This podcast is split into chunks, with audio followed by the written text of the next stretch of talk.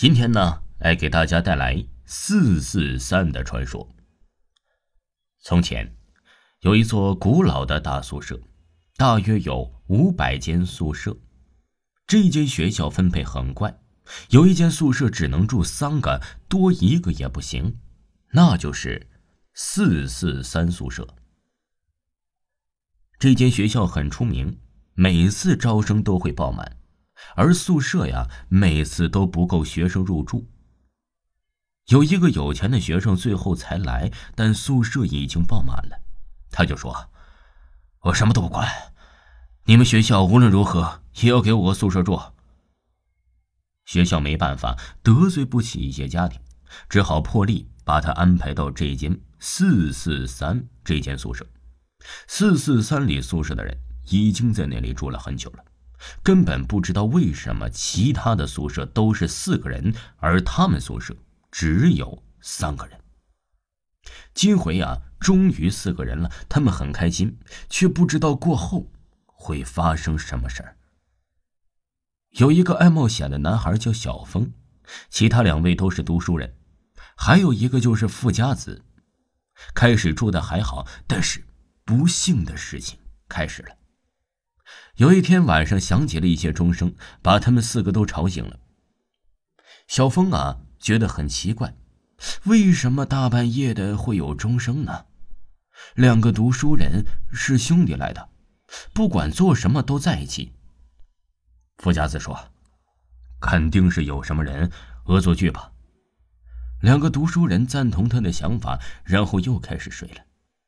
第二天早上，他们四个问其他同学昨晚有没有听见钟声，同学们都说没有。小峰觉得奇怪，今晚啊一定要看看是谁恶作剧。到了晚上，钟声又响起了，四个人穿上了衣服，开了门，看了一下外面，什么人都没有啊。钟声回荡在走廊里，三个开始害怕，只有小峰依然很淡定。富家子叫他们两个陪他去小便，两个读书人答应了。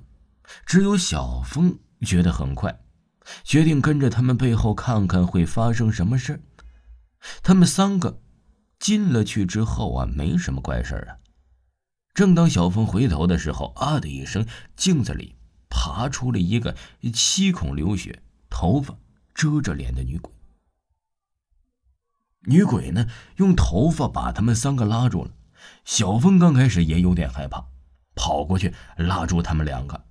富家子一下子被拉进镜子里面，可能小峰的力气不够大，两个依然被鬼用头发扯进了镜子里。小峰开始害怕了，大叫着，却没人回应。小峰跑啊跑，跑到了门外，看见了一个门卫。小峰对门卫说：“刚刚发生的事。”小峰很害怕。门卫叹了一口气：“唉，始终还是发生了。”小峰冷静下来后，听到门卫说道：“从前，这间学校里有两对很恩爱的情侣，他们四个发誓要死就一起死。真的有一天，有一个女孩子死了，男孩子也说一起去死，然后男孩子就跳楼了，可是没死去。可他们两个没有履行诺言。”过了两三天后啊，两个就都离奇的死亡，只剩下了一个。那个男的很懊悔，退学没读了。到了下一届，四个男的同一间宿舍，也就是四四三。他们晚上去游泳，可游到一半啊，有一个同学脚抽筋了。三个同学水性都不是很好，抽筋的那个同学呀，用最后一口气说：“不用来救我了，不要来救我了，保重。”三个同学根本就没有想着去救他。第二天早上，三个男的都死了，只剩下了抽筋没被救的那个，居然没死。那个没死的就是我。有义气就不用死，没义气都得死。小峰听到这儿，小峰说：“惨了，我没去救他们。”小峰以为死定了，跑到门卫睡了。第二天一早醒来，小峰发现自己居然没死，三个同学都在。小峰又懂得了。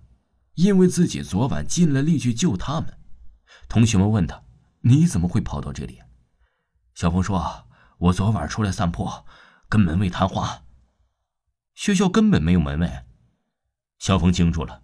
小峰昨晚说我去跟鬼谈判了，告诉我四四三只能住有义气的人，没义气的人住都得死。听众朋友，本集播讲完毕，感谢您的收听。